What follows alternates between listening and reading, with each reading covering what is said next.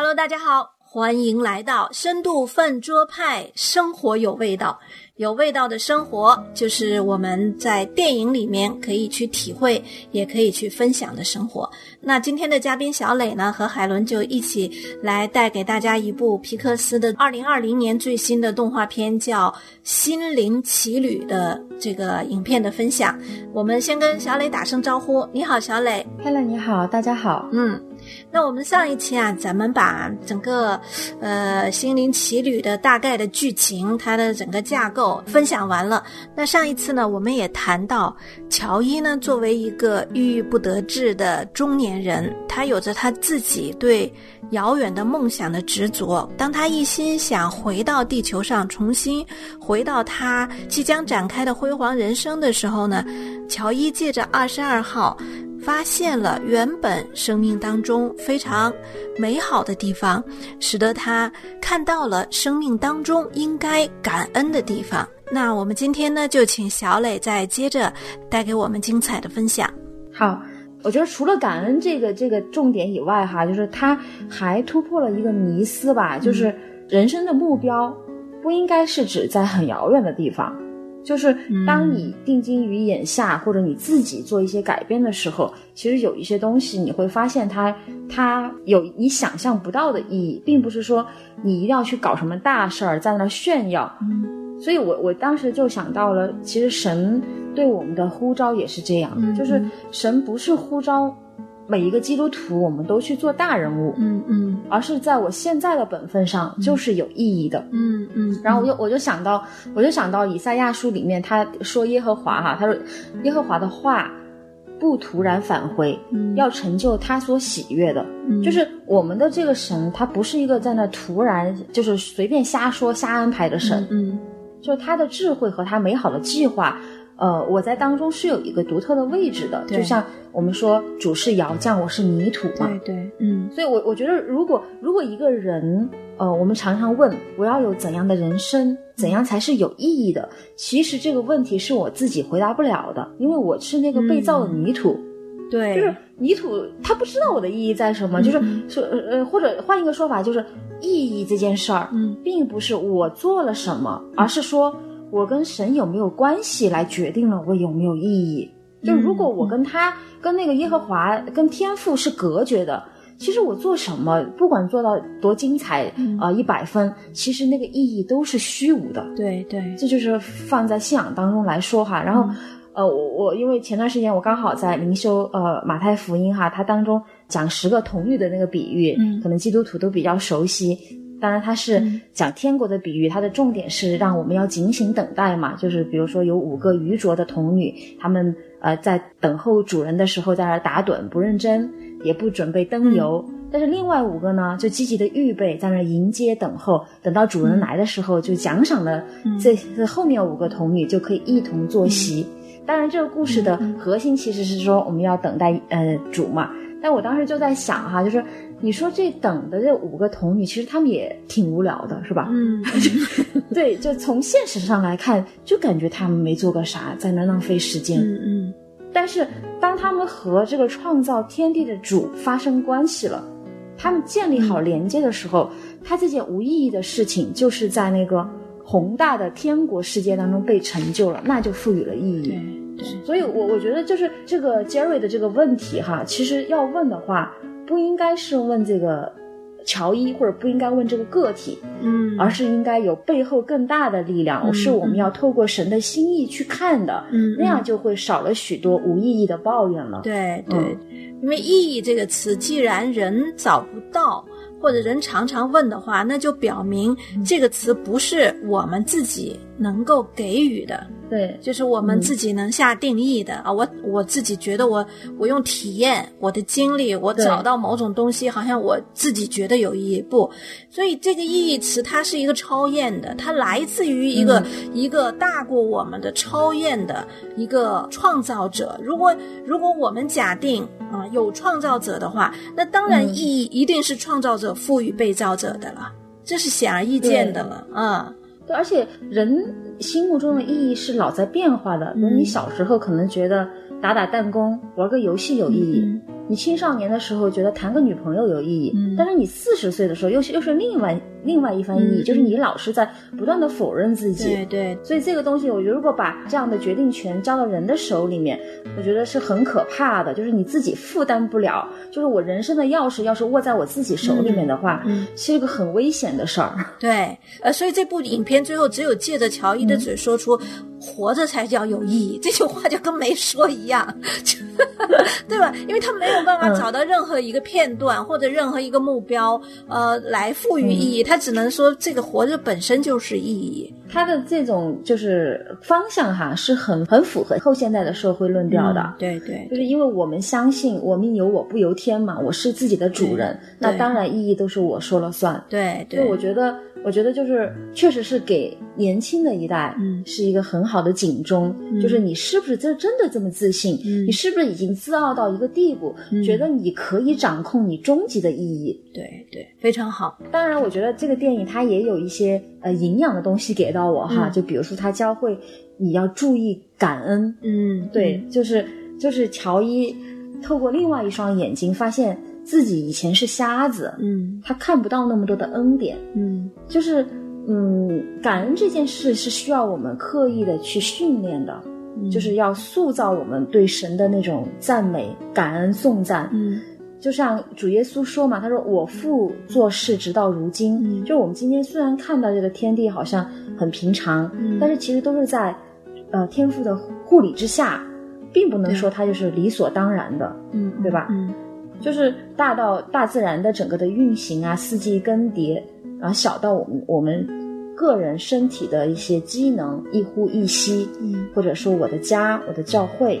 我的工作，这一切都在都在耶和华翅膀的荫下。对，所以我觉得就是嗯，训练自己，就是不要一个事儿发生了就等它过哦，它就应该这样。嗯，我们需要打开那个，就像乔伊在那只猫身上的那个敏锐的眼睛，嗯就发现就是神创造护理这一切是出于爱我，嗯嗯，他是贴心顾念我的需要。嗯。就是当当我们能够有一个敏锐的感恩之心的时候，嗯。就会更好的去尽本分，而不是说哦，我发现这个时候神给我的这个使命、这个呼召，哎呀，好像有点 low 啊，我就灰心了，我就埋怨了，这个问题 就会少一点吧。嗯，嗯呃，还有乔伊不是最后他回答那个杰瑞怎么过一生吗？他说我要珍惜每一分钟。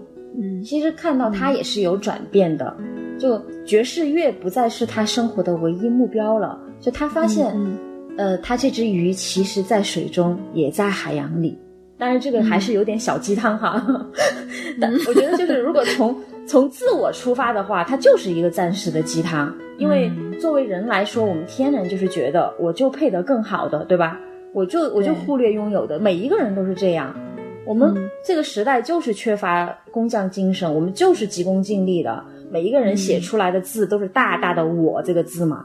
但是嗯如果说我们说我们有那样的信仰背景，我们是降服于主，我知道总导演是那一位上帝的话，嗯。其实这个说过好每一分钟就不是一个鸡汤，就是就像那个呃有一首赞美诗哈，每一天它里面唱，他说每一天主就在我的身旁，每时刻赐下格外怜悯，就是这个东西不是汤，它是一个客观现实，对。就是它帮助我们去珍惜每一分钟的生活，领受每一分的从主来的那个赏赐，那才会变成我们嘴上说哦，我珍惜每一分钟，那才是有了恒久的动力吧。对，否则的话，我们都是还是在虚无主义的里面，就是我们自己给自己灌了一大碗鸡汤，然后觉得啊，啊，发现做不到，嗯。反正过过了以后也做不到。其实影片里面其实有很多地方是这个意思。呃，最简单的比方，它里面有很多地方好像表明一下顿悟了哈，好像在、嗯。在某种情况下，比如说乔伊他在做猫的时候，他一下子就顿悟了哦，原来他的生命啊、嗯的意义不是要达到那个当爵士乐手的那个目标啊，还有包括他的他和他妈妈啊，他跟他妈妈就说了那么一句话，我不想我死的时候我没有。做一个爵士乐手吧，大概是这个意思啊。嗯然后他妈就听了这一句话，马上也就顿悟了，跟他和好了。我觉得这是不可能的，为什么？因为他爸爸就是一个爵士乐手。对吧？嗯他妈肯定长期就太简单了，嗯，对，就生活在他爸爸跟他爸爸长期的生活，看到了他爸爸啊、在这种梦想与现实之间嗯这个来回倒腾，最后什么都没有得到，可能家庭也没有兼顾到啊、嗯结果难难道他没有听过他爸说很多遍这个吗？他肯定听过嘛。所以乔伊这个说他妈怎么会一下就顿悟了的嘛？所以我所以这些在这些方面，我就觉得，哎呀，这碗鸡汤真是。让你无法相信是吧？对我无法相信，因为太粗糙了。他和他妈之间的关系不会因为这一句话就一下缓和了。呃，整个影片让我看到的，不管是二十二号还是乔伊，他们都是一个非常活得自我的一个人。你看，他还基本上是像个啃老族一样哈。乔伊，呃，就是用今天的话来讲。他就是一个叫什么巨婴，嗯、对就什么事情都要去嗯将就他，什么他为什么不能去接受那一份就是公立学校的一个公职呢？就是呃音乐教师的这样的一份公职呢？而且他妈妈对他的劝说，他妈其实不过是希望他能拿到一份就是叫体制内的工作，对吧？也就因为这样，他和他妈之间就产生出了很多的这种狭隙，产生了这些亲子关系的问题。你你从中就可见，乔伊是蛮自私的一个人。艾伦已经完全的带入了妈妈的角色，我想那种十几二十岁的听众朋友听到的时候，这个时候肯定不乐意了。肯定不乐意啊！我女儿听了也不乐意了。对可是我的妈呀，我是这样想的。就说他们会说和黑了太有代沟了。哎呀，等他们当妈的时候，等那十几二十岁的孩子们哈、等他们当妈当家长的时候，他们就和我有共鸣了。人类不就是，这样吗？我们前面对我们前面讲了很很多的潮衣哈，我们来再来说说这个二十二号。对，我觉得他就是反映了当代年轻人的一个大概的状态吧，就是很佛系，佛系。然后所谓的丧文化嘛，就对。现在不是流行说什么人间不值得吗？就是对小小年纪就看破了红尘，其实他根本就不知道，嗯。而因为他没有去实践过，然后他一直是在空想中，其实是恐惧、逃避，他是畏难的。对，就中国有句古话说“坐而论道，不如起而行之”嘛。其实耶稣基督也是这样，他对门徒、对众人，不光是有话语的教导，而且他有显明的行动，就是嗯他是一个做事的神，通过他的行为来启示出教导的真理。嗯，然后他呃，约翰福音里面，他对门徒讲：“你们当信我，我在父里面，父在我里面。即或不信，嗯也当因我所做的事信我。”所以你看到我们的神哈，他真的是一个很体贴人的神，就同时告诉你真理，又同时行出真理给你们看，让你们可以信他。嗯所以二十二号的成长也是这样，他前面的几千年在心灵学院，各行各业的伟人讲再多，不如他亲自到地球体会一番。嗯嗯，对，所以我又让我想到哈，就是我们每个人的信仰历程，或者说教会生活也是这样。嗯其实今天，尤其是在城市教会里面，我们的资源是非常多的，并不是说听的道理不够多。有时候我觉得弟兄姐妹有时候会埋怨，哎呀，我们讲台啊是不是不够有力呀、或者是讲的不够精彩啊？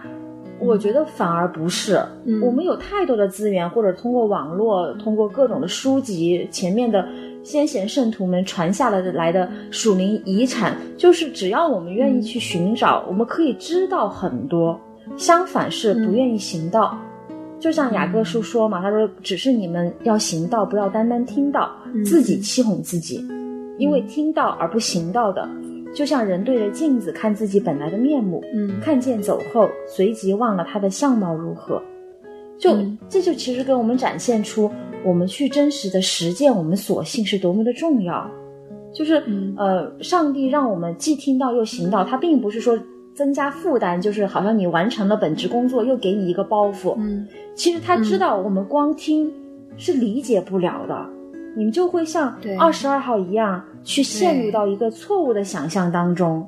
呃而且二十二，你看二十二啊，他滔滔不绝，什么都知道，而且那个呃而与演说家的口才又特别能讲。你看，当他他进入这个呃乔伊的身体的时候，不是有个小女孩来找他呢？嗯啊，就是说不想吹号了。哇，那他那两句话四四两拨千斤啊啊！孩子一下子就就是一下子就光明了啊，所以他是非常能说会道的。但是呢，就是是个理论专家，理论专家对，嗯，然后结果真的来了地球，像个小孩一样的兴奋。是，就我我觉得我们的生命也是这样嘛，要经过一些实际的操练。嗯，很多事儿，很多对呃信仰的真谛，其一开始没有多明白，甚至是你就不同意嘛，不愿意的。但是，当你愿意顺服神的话去行的时候，呃，然后在经年累月的实践当中，就会品尝到其中甜美的果子。比如说，我一开始你说要十一奉献，或者妻子要顺服丈夫，或者一个健康的基督徒你就应该委身一间地方堂会，这些东西一开始我们都没有多明白的，就但就是去去实实践神的话嘛。还有教会的一些事工也是，并不是从一开始就准备的非常充分，我很有把握才去干的，而是在这个过程中有神带领，一步步的有有他的恩赐，最后这个施工做成的那样子，是我们一开始完全没有预料到的，就更体现出你你的人完全只能顺服主的带领嘛。所以我觉得就是二十二号的这个生命。尤其是给今天的年轻的一代信徒是很大的提醒，就是你在教会当中，往往年轻的时候常常是有批判性的思维嘛，或者是呃脑子比较活络，你容很容易发现呃老一辈的哪里不好呀，或者没有符合当下的潮流啊，但就是现在那个话语的论断当中，却没有亲身的去服侍别人，这个就会造成很多生命上的亏损，嗯。我觉得其实这个影片真正的主角其实是二十二号。从我来看哈，因为他特别像今天，就像你刚刚说的，特别切合今天当代年轻人的这种特点。而且他取名叫二十二，我觉得也蛮有深意的。可能是不是就是二十二岁，正好是一个啊大学毕业啊，正好是一个走入工作场合哈啊，有面对。新的人生旅旅途，然后有着各种不安，有着各种的这个惧怕啊，各种的迷茫啊，所以二十二这个，我我是觉得挺有意思的。然后这个电影还有一个很重要的元素哈，就是讲到人的火花嘛，嗯，就是我们的理解就是某一种特定的恩赐或者专长吧，嗯，所以二十二号一直在找，乔伊也在帮他找，就一直没有找到。最后，乔伊就问心灵学院的 Jerry，他说：“这个二十二号的火火花到底是什么？是运动呢，还是音乐呢，还是啥？就是他总觉得有一个特定的领域嘛。”嗯嗯。那 Jerry 回答说：“火花从来都不是人生的目标，就是把这个答案展示了。就是我们追求的不是那个火花，就是当然 Jerry 说的是，当人认真去生活的时候，就有了目标嘛。嗯。然后我就想到。动画片当中的另一个呃小配角就是那个理发师，嗯嗯，他一开始是想当兽医的，兽医是他的梦想，对，但是因为女儿生病，家里没钱，为了便宜的学费，他就去学了理发。乔伊就觉得啊，那你肯定很无奈、很痛苦，你没有做自己想做的事儿。但是理发师说不呀，我依然很开心啊。我虽然没有给人家输血，但是我让客人变帅了，也是拯救他们生命嘛。对，所以你看这个理发师哈，他就是认真对待生活，反而在这当中获得了自由。但是乔伊却相反，他觉得只有做那个爵士乐手才是他生活，他反而就被捆绑了。对，当然我我并不是说我们人不应该有一个愿望去努力哈，只是说。如果上帝没有把我放在我想待的那个位置上，嗯，我是不是觉得他是浪费的？我是不是就觉得我的人生毫无价值？嗯，这样我就想到了呃宣教士，嗯，就我们知道几百年前的宣教士哈，他们常常是西方接受过高等教育的专业人士，甚至是贵族的儿女，但他们来到贫苦的中国，他们没有条件去做一个专业的医生或者教授，就。按人的想法来说，就是啊，他们要是学以致用就够本了，哎呀，他们就很有影响力，对，传福音的效果就好了呀。但神没有这样安排，他们他们那那双拿手术刀的手就是去干粗活的，但是他们这种摆上生命的服饰，却是被上帝纪念的极其宝贵的。这个是我们很陌生的一个价值观，就是因为我们我们太熟悉把人当做工具人了，就是。就是成本效益嘛，所以我们才会说，你读了大学过后，你去当全职太太是浪费，你去养猪，你简直是对不起国家，就觉得资源就白费了。所以这个是一个特别狭隘的眼光，就是因为我们有实用主义的这个尺度去衡量。但是我特别庆幸，就是我们的上帝不是这样的，因为他不是一个看重效益的上帝，否则耶稣基督不会为罪人而死。这个真是一个最浪费的事儿，就是最最暴殄天物的一个灾难，就是他上十字架。所以我看到神。一点儿也不重视我们的我们的业绩哈，就并不是说我非要在一个我看得见的领域，我我可以有拿出手被量化、有竞争力的某一个分数，我才配过这一生，不是这样的。当然，一个人我有专长、有特别的恩赐、火花固然是很好的，但是它不是人生的目标。因为小要李问答说的非常清楚，人生的首要目的就是荣耀神，以他为乐，直到永远。嗯对，嗯，是的，是的，而且这个荣耀神，他并不是你要做教授才叫荣耀神啊，你要一定要做到某种官位，你才叫荣耀神，不是，就是在我们的真实的生活里面，生活的点点滴滴里面，对你爱神，呃，遵行神的旨意，哪怕你是一个家庭主妇，我们常常谈啊，哪怕你是一个扫地的清洁工，都是可以荣耀神的，嗯，是。就因为人就是人生嘛，有的故事是非常精彩的，嗯，但有的人的一生就很平淡，没有什么特别亮眼的，但这些都不是最要紧的，要紧的是做新造的人。就特别感谢我们的主耶稣嘛，他看人不像人看人，对，人看是看外貌，耶和华是看内心，就是看内心这事儿，就是说起来很简单哈，因为他没有什么外在的清单，就很复杂。但是也是最难的，因为主要的是我们整个的生命，就是全人无保留的要献上给他吧。所以，我我觉得，其实你辨识自己的内心，适不适合那个终极的人生目标走在同一个方向上，这个是很重要的。这个功课是大于你去分析我有什么火花更重要的。嗯，如果说是。目的出错了，就是你是浑身的火花，你是个烟花，你还是走向灭亡，是吧？烟花，对，刹那间的烟花，闪一下就没有了。对你，你这形容很好，浑身的火花其实就是一个烟花。是。然后我们看到这个电影里面，它是有描描写出心灵出问题的这样的灵魂的，比如说那个黑暗的。沙漠里哈，就迷失的灵魂，一个一个都是负重的那个沙呀，越累积越大，就是被包裹起来成一个怪物哈。对，就是这个这个电影它是怎么样来处理这些？灵魂怪物的呢，就是怎么解救他的？我觉得是一个非常诡异的方法。嗯，就是首先是有一群神秘主义者哈，就不是有一个船吗？去打捞，好那些人就从船上跳下来，围着这个呃迷失的灵魂在那布阵，就是打鼓跳舞、施法。对，然后这个那个应该是个基金经理哈，天天就想着业绩的。然后哦，那个沙沙子就滑落下来，就被拯救了。呃。那二十二号后面也是这样，就他是怎么被拯救呢？就是他被很多的负面评价，嗯，所禁锢了，嗯，然后乔伊过去是举起那片叶子，嗯，放到二十二号的手里面，然后不断的鼓励他，你要相信你自己是可以的，嗯，就是整个这个过程，我觉得其实它反映的是两条路径，就是一个是神秘主义的一个巫术的解救方法，对，然后另一条呢就是人的努力，就是自我救赎，我相信我行，嗯，这两条路。在圣经看来，都是拜假神、立偶像的这个邪路，都是得罪神的，就是因为写的很清楚嘛。唯有主耶稣是真神，除他以外别无拯救。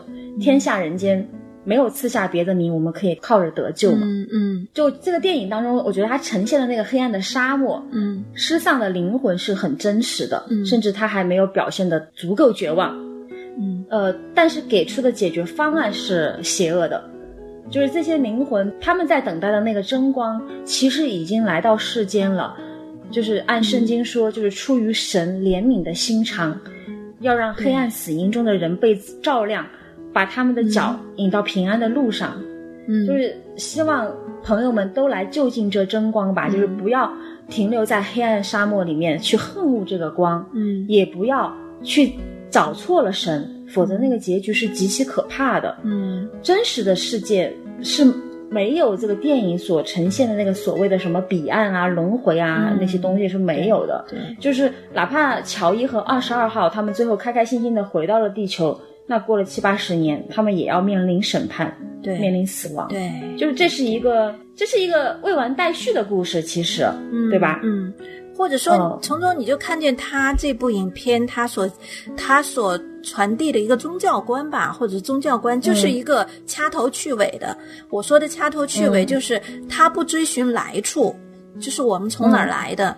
啊，第二个，他不，他不指明我们要去哪里，就是呃灵魂之后的审判，所以他就美化了人死以后的一个场景。那里头就是大家就是呃进到灵魂进修班，然后呢找到自己 spark，然后你就又重新来。所以这种这种多元主义里面的这种什么新纪元呐，还有这现代意义上的一些呃宗教，它就集合在那里头。但是呢，却是。掐头去尾，给人以心灵的安慰，可是它却是不能最终解决问题的。嗯，对，我觉得就像它的片名一样，就是它英文名就是一个词嘛，soul 灵魂。对，灵魂当然是存在的，对，但是人的灵魂本身是没有解救自己的能力的。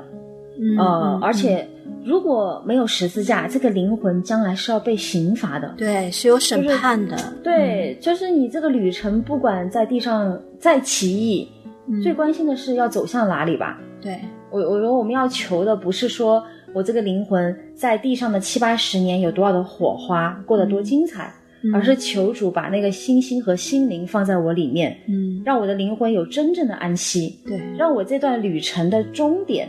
是通向主耶稣的怀抱，嗯，是通向我们在天上那个荣美的家乡，嗯，这个才是核心，对对，而不是又什么轮回了，又又重新回来，向天再借五百年，然后又回来了，对。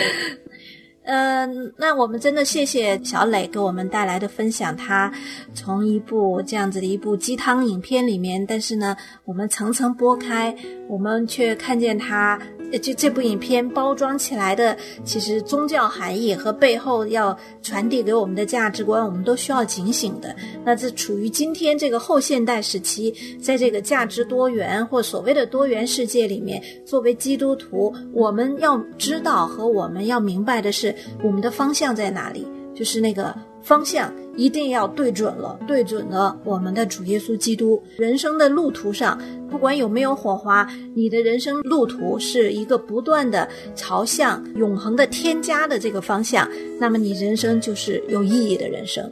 呃，我们谢谢小磊今天带给我们这么精彩的分享。饭桌派是周周见，咱们下次见，谢谢，再见，谢谢 Helen，大家再见。